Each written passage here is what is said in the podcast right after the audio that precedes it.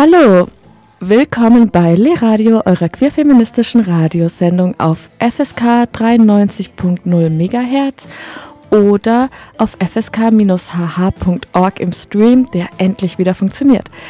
Heute haben wir im Studio ein Interview mit Aktivistinnen vom Flinter Space des System Change Camps Außerdem eine Buchrezension, den Punksong des Monats und alles, was euch sonst in dieser Sendung begeistert, hoffentlich. Bis gleich. So, wir sitzen heute beim System Change Camp in Hamburg auf der Wiese.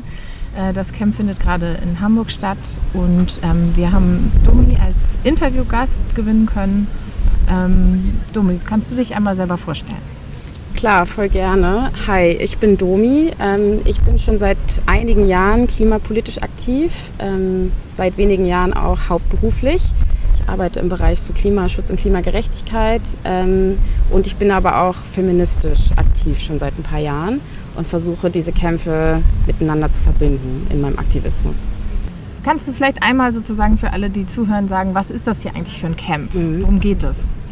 Also das System Change Camp geht, wie der Name schon sagt, äh, um Systemwandel. Und es ist so ein bisschen aus der Tradition der Klimacamps entstanden. Also Klimacamps gibt es äh, in Deutschland schon seit ein paar Jahren. Und die meisten haben in der Vergangenheit wirklich mit einem Klimafokus äh, stattgefunden. Auch viel im, im Rheinland, weil da sozusagen die Nähe zur Braunkohle war. Und in den letzten Jahren hat sich aber die Klimabewegung zur Aufgabe gemacht, ähm, auch verschiedene andere Bewegungen mitzudenken und sich zu vernetzen und Kämpfe zu erweitern. Und deswegen ist dieses System Change Camp jetzt sozusagen nicht ein reines Klimacamp, sondern es geht um wirklich darum, Kämpfe zu verbinden, antikoloniale Kämpfe, aber eben auch anti-extraktivistische Kämpfe, feministische Kämpfe, ähm, antirassistische Kämpfe. Und gerade sind über 40 Gruppen an diesem System Change Camp beteiligt. Was für Gruppen sind das so? Wer ist hier alles dabei? Das sind sehr unterschiedliche Gruppen. Ich würde sagen, einige aus dem klassischen Umwelt- und Klimaspektrum wie Ende Gelände, die das hier auch hauptsächlich mit vorangetrieben haben, aber auch ähm, andere ökologische Gruppen wie Extinction Rebellion. Es gibt aber auch äh, linke, linkspolitische Gruppen wie zum Beispiel Ums Ganze, die hier mit drin hängen. Äh, und eben aber auch zum Beispiel Abya Antikolonial. Das sind dann ähm, Gruppen von zum Beispiel LateinamerikanerInnen, die einen antikolonialen Fokus haben. Mhm. Und was ist bisher gelaufen? Das Camp läuft ja jetzt schon seit ein paar Tagen. Was war bisher los hier auf dem Camp oder auch in der Stadt? Ja, also tatsächlich äh, war sehr viel los und ähm, in den letzten Tagen ist auch immer mehr dazugekommen. Viel Programm, es gibt sehr viel inhaltliches Programm, viele Workshops, viele Vorträge, Podiumsdiskussionen, es werden Filme gezeigt, also es gibt viel inhaltliches Programm. Es gibt aber auch viel Möglichkeit der selbstorganisierten Vernetzung hier auf dem Camp selbst. Ähm, es gab gestern eine große Demo, die durch auch die Innenstadt gegangen ist, von den Landungsbrücken äh, bis zum Rathausmarkt gegen ähm, fossiles Gas äh, und äh, gegen den fossilen Kapitalismus. Die war auf jeden Fall auch sehr stark und kraftvoll. Es gab viele coole Redebeiträge auch. Ähm, und es wird aus diesem Camp heraus wird es auch zum Wochenende hin äh, Aktionen geben. Also so, wo dann mehrere Leute einfach in verschiedenen Fingern äh, verschiedene Infrastrukturen des fossilen Kapitalismus auch blockieren werden. Du gehörst jetzt auch noch zu einer Gruppe, die hier einen feministischen Space organisiert hat. Ähm, was ist denn der Hintergrund davon? Wie seid ihr auf die Idee gekommen? Ähm, also einerseits war uns einfach wichtig, ähm, dass dieses Camp eben auch ein feministisches Zelt hat, weil Feminismus und Klimagerechtigkeit auch sehr eng miteinander verwoben sind. Und genau, es gibt einfach kleine, keine Klimagerechtigkeit ohne Geschlechtergerechtigkeit.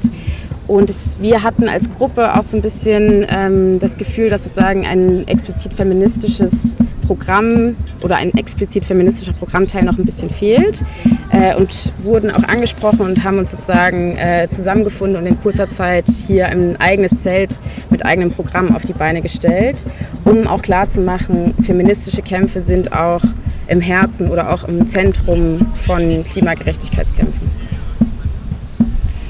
Mm, und wie ist die Resonanz? Also wie wie kommt euer Space an oder auch welche Diskussionen gibt es vielleicht? Also ähm, genau, löst das vielleicht auch Diskussionen aus oder mhm. ist, bietet es einen Raum für Debatten, gerade um genau die Ver mhm. Verknüpfung dieser beiden Themen?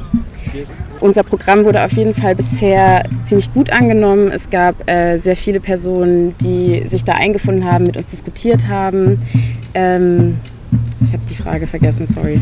Ähm, nee, die Frage war sozusagen, wie die Resonanz ah, auf ja. euren Space war und ob da, was für Diskussionen es gibt. Ah, ja, vielleicht bei euch, aber oder mhm. vielleicht auch im restlichen mhm. Camp, so in Bezug mhm. auf Feminismus mhm, oder Geschlechtergerechtigkeit. Also es gab auf jeden Fall bisher eine sehr gute Resonanz. Ähm, es gab viele Personen, die uns auch zurückgemeldet haben, dass sie es total gut und wichtig finden, dass es hier auch einen queer-feministischen Space gibt. Wir haben auch festgestellt, dass wir ne, irgendwie unsere, unser Programm, dass es auch sehr eng verknüpft ist, zum Beispiel mit Programmen im, äh, in den antikolonialen äh, Zelten und dass wir da auch viele Anknüpfungspunkte haben, was äh, auf jeden Fall super cool ist, weil wir dann uns auch gegenseitig befruchten können in der Diskussion. Ähm, wir haben aber auch so ein bisschen schon die Diskussion mitbekommen, ähm, dass natürlich ein feministischer Space auf dem Klimacamp auch kein weiß bürgerlich feministischer Space sein darf, sondern dass es auch da, dass das intersektional gedacht werden muss. Das haben wir auf jeden Fall auch mit unserem Programm und den Leuten, die wir eingeladen haben, versucht auch äh, wirklich zentral mitzudenken und unser Programm auch intersektional auszurichten. Das heißt, dass eben nicht nur weiße deutsche Frauen zu Wort kommen, sondern wir haben ein Programm, was eben auch viel von indigenen äh, Kämpfen erzählt, ähm, von Flinterkämpfen äh, und da versucht wirklich verschiedene Aspekte mit einzubeziehen. Würdest du denn sagen, dass äh, sozusagen die feministische Perspektive, die ihr und versucht stark zu machen, ähm, auch fehlt sozusagen in der, in der Hauptorga oder im, im großen Ganzen sozusagen? Füllt ihr da eine Leerstelle oder haben das alle eigentlich schon auf dem Zettel? Ähm, da muss ich, glaube ich, so ehrlich und, ehrlich und kritisch sein, dass es auf jeden Fall eine Lehrstelle gibt, die wir auch gesehen haben, wo wir natürlich dann auch mit unserem Programm und unserem eigenen Zelt auch reingegangen sind, genau in diese Lehrstelle. Ähm, es wird eigentlich seit ein paar Jahren immer gesagt, äh, auf Klimacamps und auch in Klimagruppen, ja, wir müssen Kämpfe verbinden, habe ich auch schon äh, angedeutet. Äh, und trotzdem in der Umsetzung habe ich äh, den Eindruck, dass es da auch immer relativ häufig dann hapert und dass es eben nicht, dass nicht von vornherein mitgedacht wird, dass eben auch bestimmte feministische Programmpunkte eigentlich ins, in die Hauptzelte gehören ne? und dass irgendwie, dass das von Anfang an ein integraler Bestandteil sein muss. Und deswegen ist es für mich schon wichtig, auch nochmal zu betonen, das ist cool, dass wir hier sein können, aber es ist eigentlich auch noch nicht genug. Mhm. Eigentlich wollt ihr ins, ha ins Hauptzelt? Ja, eigentlich wollen wir ins Hauptzelt, genau. Ja. Okay, ja, cool.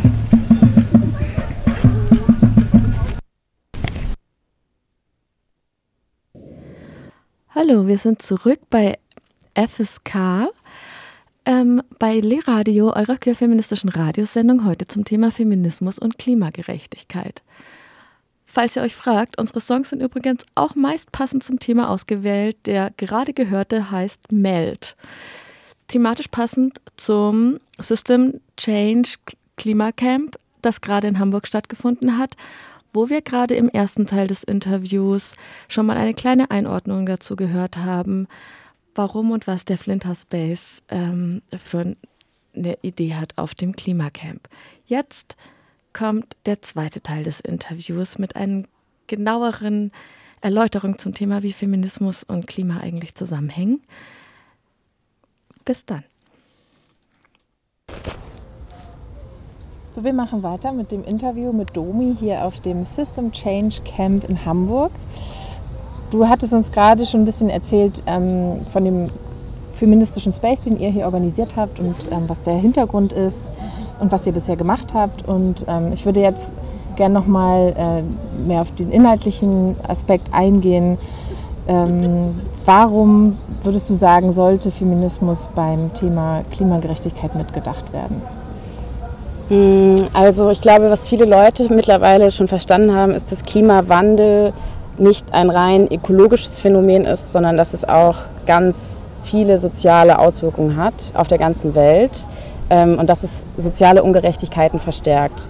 Und das ist natürlich, wenn wir uns die Dimension Geschlecht anschauen, äh, ist das natürlich genauso. Ähm, wir können uns anschauen, wer verursacht eigentlich die Klimakrise, wer hat sie historisch verursacht und was sind aber auch die Gemeinschaften äh, und die Orte, die aktuell am meisten von den Klimawandelfolgen betroffen sind. Und da ist auffällig, dass natürlich ne, Länder des globalen Nordens und Großkonzerne ähm, eine Hauptlast daran tragen, äh, an der Verursachung des Klimawandels, dass das aber auch sehr stark patriarchale Strukturen sind, die dazu beigetragen haben. Und äh, gerade auch in diesen Entscheidungsstrukturen äh, von Konzernen, die von der Klimakrise profitieren sozusagen, dass das auch, dass das eine sehr männerlastige Domäne ist. Ähm, das ist schon mal so die eine, äh, der eine Aspekt davon. Und der andere Aspekt ist natürlich ähm, die Betroffenheit und da ist es auf jeden Fall so, genau, globaler Süden, Länder des globalen Südens sind auf jeden Fall ja jetzt schon sehr viel stärker betroffen von äh, den Folgen der Klimakrise.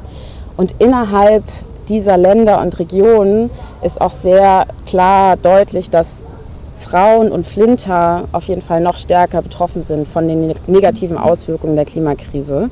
Und das hat viel auch natürlich mit äh, Zuschreibungen, mit gesellschaftlichen Zuschreibungen an Geschlecht zu tun. Ähm, also zum Beispiel, dass Frauen und Flinter auf der ganzen Welt viel mehr in die Verantwortung für Care-Aufgaben äh, und genau, familiäre Verpflichtungen gedrängt werden. Und das bedeutet quasi, dass zum Beispiel äh, sehr große Wasserknappheit in vielen Regionen der Erde herrscht, zum Beispiel in Kolumbien, ähm, wo Lithium abgebaut wird, Lithium für Elektroautos. Also da, um das mal praktisch äh, mhm. zu machen. Ähm, da wird hier in Deutschland immer gesagt, ah ja, wenn wir Elektroautos fahren äh, und die Antriebswende machen, so dann können wir klimaneutral durch die Gegend fahren, dann ist unser Verkehrssystem endlich klimaneutral. Und dabei wird aber vergessen, dass auch da die Ressourcen, die dafür benötigt werden, dass die in Gebieten abgebaut werden, die sowieso schon sozial und ökologisch benachteiligt sind, also sozusagen mit Wasserknappheit zum Beispiel zu kämpfen haben, gerade auch in Kolumbien und dass in diesen Gebieten, wo dann die Wasserknappheit herrscht, dass Frauen vor allem ähm, dafür verantwortlich sind, ähm, das Wasser für die Familie zu holen, verantwortlich für die Care-Arbeit sind in der Familie äh, und in ihren Gemeinschaften und da sozusagen doppelt betroffen sind. Einerseits natürlich von dieser ökologischen Krise, aber andererseits eben auch von der patriarchalen Struktur und dann noch mehr in diese Verantwortlichkeit gedrängt werden und gleichzeitig natürlich durch eine Wasserknappheit auch einfach ähm, weitere Wege zurücklegen müssen ähm, und ganz anderen Risiken ausgesetzt sind. Und dann ist natürlich noch der Aspekt ähm, ganz wichtig, dass Klimakrise auch weltweit Konflikte um Ressourcen, um Land, um Wasser zum Beispiel eben auch anheizt. Das tut er jetzt schon und das, das wird die Klimakrise auf jeden Fall auch in Zukunft noch befeuern. Und dass überall, wo, wo es Konflikte gibt, ähm, wo es auch vor allem bewaffnete Konflikte gibt, dass da zu sehen ist, dass geschlechtsspezifische Gewalt auf jeden Fall noch weiter zunimmt. Ähm, und das sind Aspekte, die müssen wir auch als, ich sag mal, weiße deutsche oder mehrheitlich weiße deutsche Klimabewegung äh, viel stärker mitdenken, dass eben die Klimakrise auch Auswirkungen auf Geschlechterverhältnisse hat und die teilweise wirklich noch verstärkt oder ver verschlechtert sozusagen. Mhm. Genau. Ähm, was für Ansätze oder Vernetzungen gibt es denn schon? Was findet denn schon statt sozusagen mhm. zwischen diesen verschiedenen Bewegungen oder eben auch die, um diese Aspekte Klima, Gender, ähm, die Auswirkungen ähm, des Klimawandels oder von Umweltzerstörung, die das zusammendenken? Mm, also es ist glücklicherweise schon so, dass es auch in der Klimabewegung in den letzten Jahren so ein bisschen mehr angekommen ist, ähm, dass es eben unterschiedliche soziale Unterdrückung oder Marginalisierung gibt, die damit zusammenhängen. Und es gibt auf jeden Fall Versuche, sich auch viel stärker mit feministischen Gruppen gerade aus Ländern des globalen Südens zu vernetzen. Und dabei ist mir auch wichtig zu betonen, dass, ähm, genau, dass es eben auf jeden Fall sehr viele Communities gibt in den sogenannten Most Affected äh, Areas. Wo sozusagen feministische Bewegungen und vor allem auch feministisch indigene Bewegungen schon seit Jahrzehnten gegen die Klimakrise kämpfen und gegen Ressourcenausbeutung. Und das ist sozusagen auch ein Aspekt, den wir in der Debatte nicht vergessen dürfen. Also dass Flinter auf der ganzen Welt nicht nur in der Opferrolle sind, sondern eigentlich den Widerstand gegen die Klimakrise und Extraktivismus seit Jahrzehnten, wenn nicht sogar Jahrhunderten anführen. Ähm, und da können wir, glaube ich, ganz, ganz viel von lernen als Klimabewegung. Ähm, und da gibt es auf jeden Fall immer mehr auch Vernetzung. Wir versuchen das eben jetzt hier auch in unserem äh, feministischen Space auf dem System Change Camp, in dem wir zum Beispiel auch heute mehrere indigene Frauenkollektive eingeladen haben, ähm, zu uns zu sprechen zum Thema Wasser und Extraktivismus. Ähm, und wir versuchen da sozusagen auch transnational zu denken und uns zu vernetzen. Genau. Wie kann denn Solidarität aussehen an der Stelle? Oder Allyship oder ich weiß nicht genau, welche Konzepte da Sinn machen? Ähm, ich glaube, da habe ich auch schon viel gelernt äh, von indigenen ähm, feministischen Gruppen, die uns auch gesagt haben, äh, ihr habt als Bewegung im globalen Norden habt ihr die Verantwortung, die Konzerne und die, die Regierungen sozusagen dort zu stoppen, wo sie sind. Also es ist super wichtig, dass wir natürlich Solidarität zeigen mit den Kämpfen, die an den Frontlines stattfinden. Aber es ist noch wichtiger, dass wir genau dahin gehen, wo wir hier unseren politischen Hebel haben. Also dass wir die Konzernzentralen, die zum Beispiel in extraktivistische Projekte äh, involviert sind, dass wir da hingehen und äh, protestieren, blockieren und so weiter. Also das sind auf jeden Fall wichtige Solidaritätsformen und gleichzeitig ist auch dieser inhaltliche Austausch, den wir eben hier auch fördern, ist weiterhin total wichtig. Also das voneinander lernen und auch ähm, zu zu verstehen, dass es sozusagen nicht nur diesen einen Feminismus gibt, sondern dass es eben auch viele verschiedene Feminismen des Südens gibt, von denen wir auch sehr, sehr viel lernen können. Mhm. Ja. Ähm, was wünschst du dir sozusagen persönlich oder wahrscheinlich politisch von, ähm, in diesem Diskurs oder was ist dir noch wichtig zu hm. benennen? Was mir total wichtig ist äh, zu benennen in, in dem Diskurs ist, dass es auch nicht nur um Frauen gehen kann. Also es gibt natürlich jetzt auch ähm, auf so einer klimapolitischen Ebene gibt es natürlich ähm, Bestrebungen, auch Fra Stimmen von Frauen sozusagen immer mehr reinzuholen und Frauenorganisationen und Frauengruppen ähm, die dann auch bei den Klimakonferenzen sozusagen repräsentiert sind. Und mir ist aber wichtig zu sagen, es äh, geht auch ganz zentral um queere Menschen, um Transmenschen, es geht um inter- und nicht-binäre Menschen genauso. Ähm, und das wird natürlich in so einem herrschaftlichen Diskurs noch nicht abgebildet. Äh, und das wird auch noch nicht gut erforscht. Also wie ist, wie ist eigentlich die Auswirkung der Klimakrise auf eben zum Beispiel Trans-Communities? Und gerade Trans-Communities sind ja weltweit noch mal stärker von Gewalt betroffen. Und da kann, vermisse ich sozusagen auch noch ein bisschen Forschung und da, glaube ich, können wir als Klimabewegung noch mehr tun, um uns da auch nochmal zu vernetzen und dem Thema mehr Raum zu geben. Mhm. Ja, super. Willkommen zurück bei Le Radio, eurer queerfeministischen Radiosendung, immer am dritten Sonntag im Monat um 15 Uhr bei fsk-hh.org im Stream oder auf 93.0 Megahertz. Heute zum Thema Feminismus und Klima. Und jetzt folgt der letzte Teil vom Interview mit den AktivistInnen des Flinter Spaces auf dem System Change Camp im diesen Monats in Hamburg.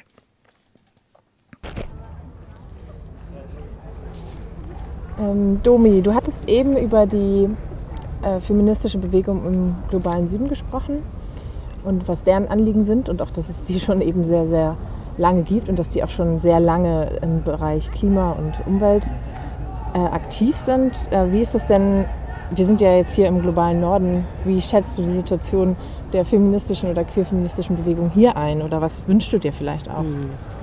Also da ist mir auch einerseits sehr wichtig zu sagen, dass wir beim Thema Feminismus und Klimagerechtigkeit auf jeden Fall auch den Blick äh, in den globalen Norden lenken müssen und eben nicht nur ähm, darauf schauen müssen, sozusagen, es gibt irgendwelche Betroffenen im globalen Süden ähm, und das sind jetzt äh, ne, irgendwelche Opfergruppen, sondern dass wir auch verstehen, dass es ähm, im globalen Norden genauso natürlich noch Geschlechterungerechtigkeit gibt, die zum Klimawandel auf jeden Fall beiträgt. Also in eins der Beispiele, die ich da gerne nenne, ist auf jeden Fall auch der Bereich Mobilität, äh, weil ich dazu eben auch viel arbeite.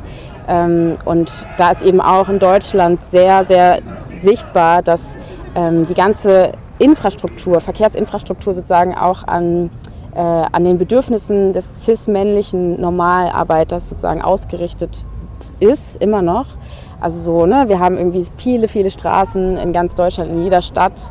Ähm, und da hat schon Forschung auf jeden Fall sehr klar herausgearbeitet, dass ähm, Frauen und Flinter, also die Forschung spricht leider eben immer von Frauen, aber dass Frauen ganz anderes Mobilitätsverhalten haben, viel mehr die öffentlichen Verkehrsmittel nutzen, äh, wegen ihrer Sorgeverpflichtungen ganz andere Wegeketten haben und dass sozusagen ne, Männer äh, im Schnitt ungefähr 30 Kilometer äh, am Tag mit dem Auto zurücklegen, alleine zum zur Arbeitsstelle. Und dass das sozusagen auch Aspekte sind, die noch nicht genug gesehen und diskutiert werden, ähm, die aber, glaube ich, viel stärker noch in feministischen Bewegungen auch rein, reingehören. Also ich wünsche mir eigentlich auch von äh, feministischen Bewegungen hierzulande, dass das Thema Klima nicht als ein rein ökologisches äh, betrachtet wird, äh, etwas, was nicht mit uns als feministischen Bewegungen zu tun hat, sondern dass wir verstehen, dass äh, auch die Klimakrise uns hierzulande als Flinter auf jeden Fall auch nochmal anders treffen wird. Also dass einerseits ne, auch diese Verursachungs... Ähm, Frage, dass die eben auch patriarchale ähm, Machtverhältnisse natürlich widerspiegelt, aber auch Betroffenheitsfragen. Also wenn wir darauf schauen, dass jetzt schon Hitzewellen, ja, ne, wir, wir erleben es ja auch gerade am eigenen Leibe, äh, wie die sich auswirken auf die Gesellschaft, dass viele alte und kranke Menschen jetzt schon ähm, darunter leiden. Ähm, und wer da natürlich auch wieder in der Sorgeverpflichtung ist, dann ist es eigentlich klar, dass es auch ein, ein kernfeministisches Thema sein sollte und dass natürlich Klimagerechtigkeit äh, mittlerweile zum Glück wirklich den Anspruch hat, auch antikapitalistisch zu sein und äh, das, die ganze Gesellschaft zu transformieren und dass da natürlich feministische Stimmen äh, ähm, total wichtig sind und genau, ich wünsche mir einfach von feministischen Bewegungen auch in Deutschland, ähm, dass sie dieses Thema auch mehr, mehr für sich irgendwie entdecken und auch eigene Beiträge dazu leisten. Mhm. Ihr habt ja jetzt hier in dem äh, Flinter Space, den ihr hier auf dem System Change Camp organisiert, ähm, versucht all solche Aspekte zu berücksichtigen und eben die beiden Themen Klima und Feminismus zusammenzubringen. Ähm, was für Programm habt ihr denn konkret ähm, geplant oder was war vielleicht auch schon? Hast du da vielleicht eine Sache, die dir besonders am Herzen liegt? Ja, wir hatten heute auf jeden Fall schon einen äh, Programmpunkt, der mich sehr berührt hat. Ähm, wir haben äh, einen Film gesehen ähm, von einer Person, von einer Frau ähm, aus Chile, einer indigenen Frau von den Mujeres Diaguitas. Ähm, und da ging es um Wasser und die Verschmutzung von Wasser. Und ähm, es ging aber auch viel darum, dass Wasser nicht nur eine Ressource ist, die wir alle zum Leben brauchen, sondern auch ähm, mit Gefühlen verknüpft ist, mit Erinnerungen, mit Gemeinschaft. Äh, und dieser Film wurde sehr schön erzählt. Es wurde auch viel gezeigt, dass es sozusagen ein Geflecht ist, also dass Gewässer auch Geflechte sein können, die verschiedene Gemeinschaften miteinander verbinden. Ähm, und wir haben danach noch ein Gespräch geführt, ähm, unter anderem mit der Regisseurin des Films, aber auch anderen indigenen äh, Frauen, ähm, die schon lange sozusagen für ihr Recht auf Wasser kämpfen und gegen Großkonzerne, gegen ähm, Bergbaubetriebe, die das Wasser verschmutzen. Und das war auch sehr cool, weil ähm, das Gespräch stattfand zwischen verschiedenen indigenen Frauengruppen, die sozusagen jeweils auf der anderen Seite der Anden in Argentinien und in Chile äh, leben und die sich über diese, diese argentinischen Bergkamm hinweg sozusagen auch vernetzt haben und ihre Kämpfe jetzt gemeinsam führen. Wir haben uns sozusagen drei, drei Länder übergreifend getroffen und ein sehr schönes Gespräch gehabt und es war äh, sehr berührend und auch sehr empowernd. Kannst du noch mal sagen, wie der Film hieß? Oder gleich? Gleich? ja. Ähm, weil das passt jetzt auch direkt zum, ähm, zu unserer äh, letzten Frage und zwar, ob du vielleicht noch äh, irgendwelche Tipps hast, ähm, Buchtipps oder Podcasts oder Filme oder Dokumentationen, genau, wie man sich weiter informieren kann zu dem Thema für alle, die jetzt Interesse bekommen haben. Ja, voll gerne. Es gibt einerseits auf YouTube gibt es eine äh, so kleine Interview- und Kurzfilmserie von dem Projekt Not Without Us. Das wurde, glaube ich, auch von der Rosa-Luxemburg-Stiftung und äh, der Organisation Gender CC, das steht für Gender and Climate Change, äh, äh, finanziert und organisiert. Und da werden verschiedene Stimmen von Frauen, aber auch äh, Transmenschen und genderqueeren Menschen in verschiedensten Ländern ähm, werden da sozusagen gezeigt. Ähm, da werden Widerstandsgeschichten erzählt. Es wird aber auch eben von Gewalterfahrungen erzählt. Ähm, und genau, ich, ich finde, da werden viele der Dinge, die ich jetzt auch gerade schon angesprochen habe, nochmal deutlich.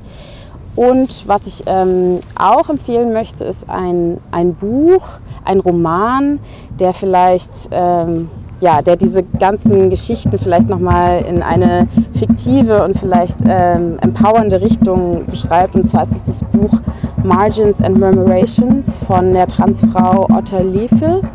Ähm, genau, und da das ist sozusagen, es spielt in einer postapokalyptischen Welt, in der Transfrauen ähm, den Widerstand gegen kapitalistische äh, Ausbeutung und ökologische Zerstörung anführen. Ähm, und es ist auch eine sehr bewegende Geschichte, ähm, die auf jeden Fall aber auch Lust macht und Hoffnung macht. Mhm. Und ähm, vielleicht zum Abschluss jetzt nochmal ähm, diesen Film, den, ähm, den ihr heute gezeigt habt. Willst du den Titel nochmal sagen? Oder vielleicht ja, den Namen der gerne. Regisseurin? Ähm, genau, die Regisseurin hieß, ähm, heißt Paz Plaza und die kommt äh, vom Red Transandina de Mujeres Diagitas Ancestras del Futuro. Mhm. Ähm, und der Film heißt auf Spanisch Para encausar y despertar la memoria del Rio. Und äh, auf Deutsch heißt es so ungefähr, äh, um das Gedächtnis des Wassers zu leiten und zu wecken. Mhm. Wow. Ja, super spannend. Mega cool. Vielen Dank äh, für das auch. Interview und all die ähm, spannenden Einblicke und Infos und ähm, viel Erfolg noch für die nächsten Tage. Danke. Wie ihr gehört habt, waren unsere InterviewpartnerInnen diesmal nicht live im Studio, sondern wir haben sie direkt auf dem System Change Camp interviewt, was euch hoffentlich die Chance gegeben hat, ein bisschen der Atmosphäre einzufangen, was von den Aktionstrainings im Hintergrund zu hören, die ja auch ganz erfolgreich waren. Meine feministische Punkband des Monats ist Tankstelle. Alle punkaffinen Hamburger ZuhörerInnen werden nun sagen, ah ja, die habe ich doch auch schon mal gesehen. Spielen sie doch hin und wieder an den üblichen szenebekannten Orten. Sie sind schließlich auch aus Hamburg. Und ausgesucht habe ich sie mir, weil ich Anfang August auf einem Kellerkonzert in der Fährstraße 115 war. Side Note, die Fährstraße 115 ist ein Hausprojekt in Wilhelmsburg, das gerade von der Stadt aufgekauft und 2023 abgerissen werden soll, zum vermeintlichen Zwecke des Hochwasserschutzes. Genau, und die Bewohnerinnen versuchen nun das Haus selbst zu kaufen und brauchen immer wieder Support und machen viele Veranstaltungen. Ihr findet mehr Infos dazu auf Social Media. Side Note zu Ende. Auf jeden Fall fand ich es richtig mega toll, mal wieder in diesem kleinen Kellerraum in familiärer Atmosphäre abzuhängen und ein Konzert zu hören. Es war auch das erste Mal seit Beginn der Pandemie und ich war richtig glücklich darüber, so viele Flintes auf der Bühne und auch im Publikum zu sehen. Und mit auf der Bühne waren Rückbau West, von denen ich davor noch nie was gehört hatte, aber spontan richtig begeistert war. Ja, leider haben die noch keine Aufnahmen. Ich habe auf jeden Fall keine gefunden und mir deshalb jetzt Tankstelle als Punkband des Monats ausgesucht. naja, hoffentlich hört jetzt niemand von Tankstelle zu, weil äh, dann wüssten sie, dass sie zweite Wahl waren. Aber ja, ich finde Tankstelle auch richtig toll. ähm, sie sind zu viert, ohne Gitarre. Das fand ich irgendwie spannend, aber dafür mit Synthesizer und haben in der aktuellen Besetzung ganz aktuell eine Aufnahme eines Liedes veröffentlicht namens Benzin. Und den Song werdet ihr gleich hören. Und ja, nochmal eine Band, die live echt Spaß macht und wer es dann auch bis zum letzten Lied beim Konzert aushält, der kann sich auf eine Überraschung freuen und ein bisschen krölen. Ich sag nur düb, düb, düb, düb, düb, düb, düb. Viel Spaß mit Tankstelle.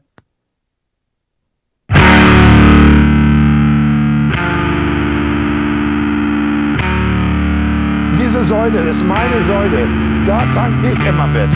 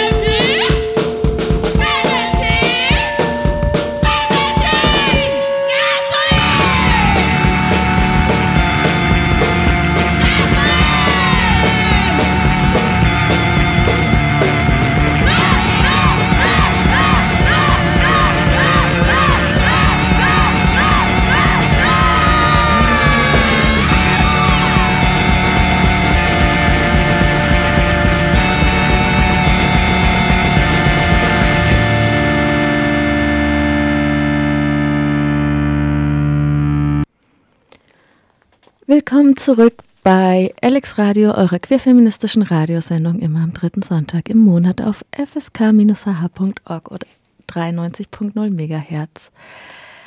Diesmal war unser Interview ja zum Thema Feminismus und Klima. Und gerade habt ihr wie immer unseren Punksong des Monats gehört. Jetzt folgt als nächstes die Buchrezension. Die Buchrezension im August beschäftigt sich mit einem dystopischen Roman. Vielleicht braucht ihr ja noch ein Buch für den Sommerurlaub. Allerdings ist die Dystopie düster, die Christina Delcher in ihrem Debütroman Vox entwirft. Im August 2018 ist der feministische Roman sowohl in Deutschland als auch im amerikanischen Original erschienen.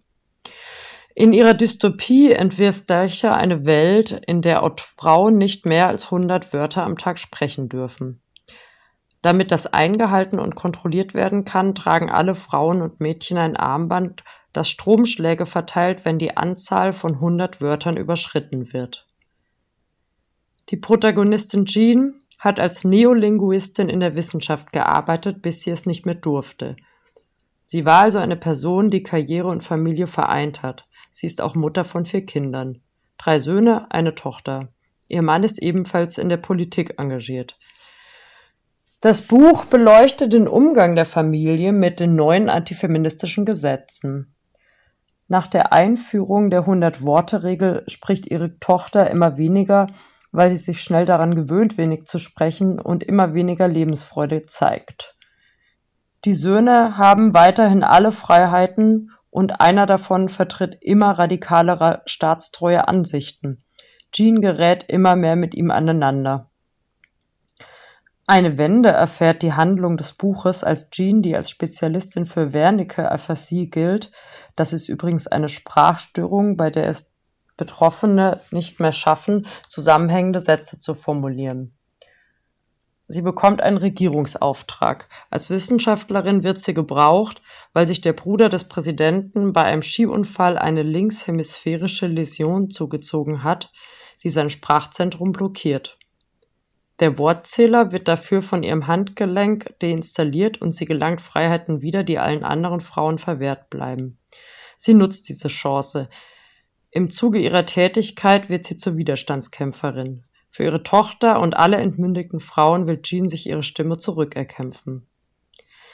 Es erinnert an manchen Stellen an Margaret Atwoods Roman The Handmaid's Tale, Report der Mark, der 2017 in einer sehr erfolgreichen Fernsehserie verfilmt wurde.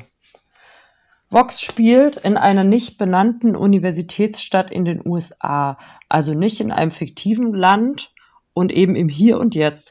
Und das macht die Geschichte gruselig realistisch. Es kann also eine Relation zum Trump-Land hergestellt werden. Ein Land, in dem der Ex-Präsident regelmäßig Frauen- und fremdenfeindliche Statements in die Welt hineintwittert. Es wird also eine Welt gezeichnet, die der unseren erstaunlich nah ist und sich rasant verändert zum Schlechten. Ja, und welche Formen des Widerstands dennoch möglich sind, zeigt sich im Laufe des Buches und wie es ausgeht, wird an dieser Stelle nicht verraten. Ja, aber eins kann mit Gewissheit gesagt werden, das Buch ist spannend und packend bis zur letzten Seite und es ist sehr schwer, es aus der Hand zu legen. Natürlich darf auch eine Romanze nicht fehlen. Jean verliebt sich in ihren Laborkollegen. Ein bisschen Drama? Naja, das hätte nicht sein müssen.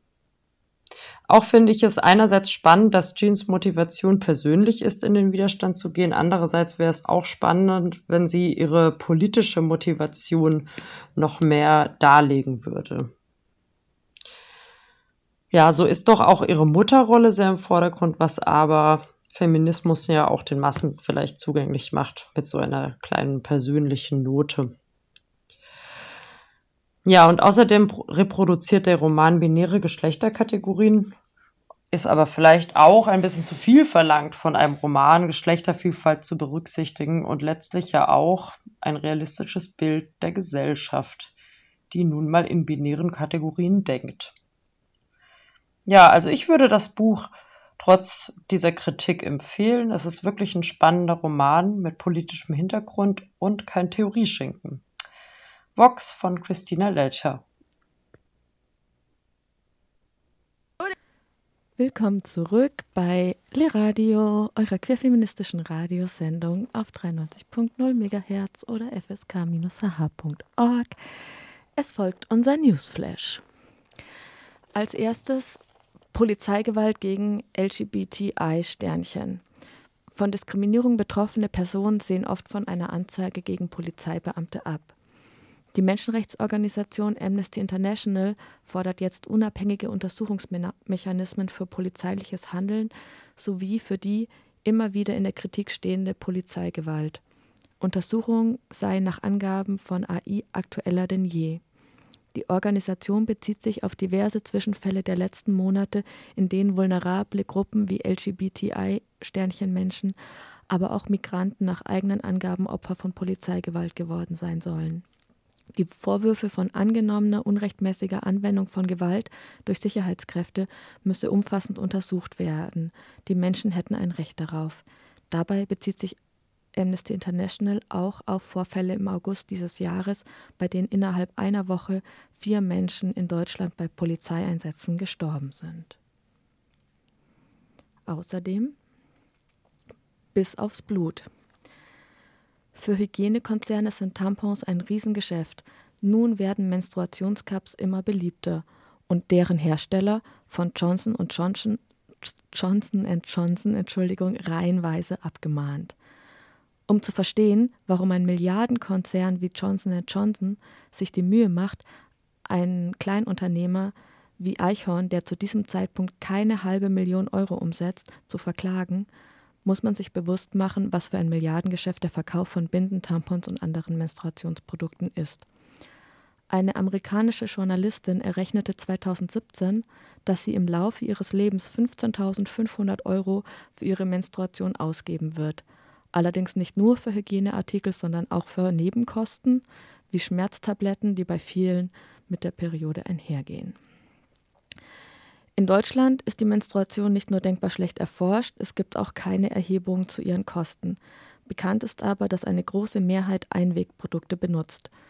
Laut einer Umfrage des Hamburger Marktforschungsinstituts Splendid Research kauften 2019, dem Jahr, in dem die Klage von Johnson Johnson kam, noch 96 Prozent der Frauen Einwegprodukte. Es überrascht also nicht, dass es dem großen Tampon- und Bindenhersteller Johnson Johnson und Protector Gamble nicht gefällt, dass mit Menstruationstassen und Periodenunterwäsche seit einigen Jahren nachhaltigere und auf Dauer günstigere Alternativen auf den Markt kommen und das Geschäft mit den Einwegprodukten bedrohen. Drittens, keine Kritik erwünscht. Das Redeverbot für Mr. Gay World 2021. Im Oktober wurde Lou Breitenbach zum Mr. Gay World gewählt. Doch schon kurz darauf trat er wegen Unstimmigkeiten um, um den Vertrag zurück. Er war enttäuscht, weil er den Titel nutzen wollte, um politischen Aktivismus zu betreiben. Da wurde er allerdings zum Schweigen gebracht.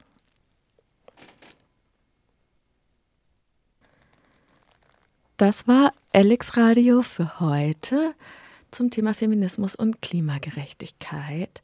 Die nächste Sendung ist am 18.09. wieder dritter Sonntag im Monat, 15 Uhr auf 93.0 Megahertz oder fsk-hh.org. Dann vielleicht zum Thema Feminismus und Beziehung. Wir freuen uns sehr, wenn ihr wieder reinhört. Bis dahin, liebe Grüße.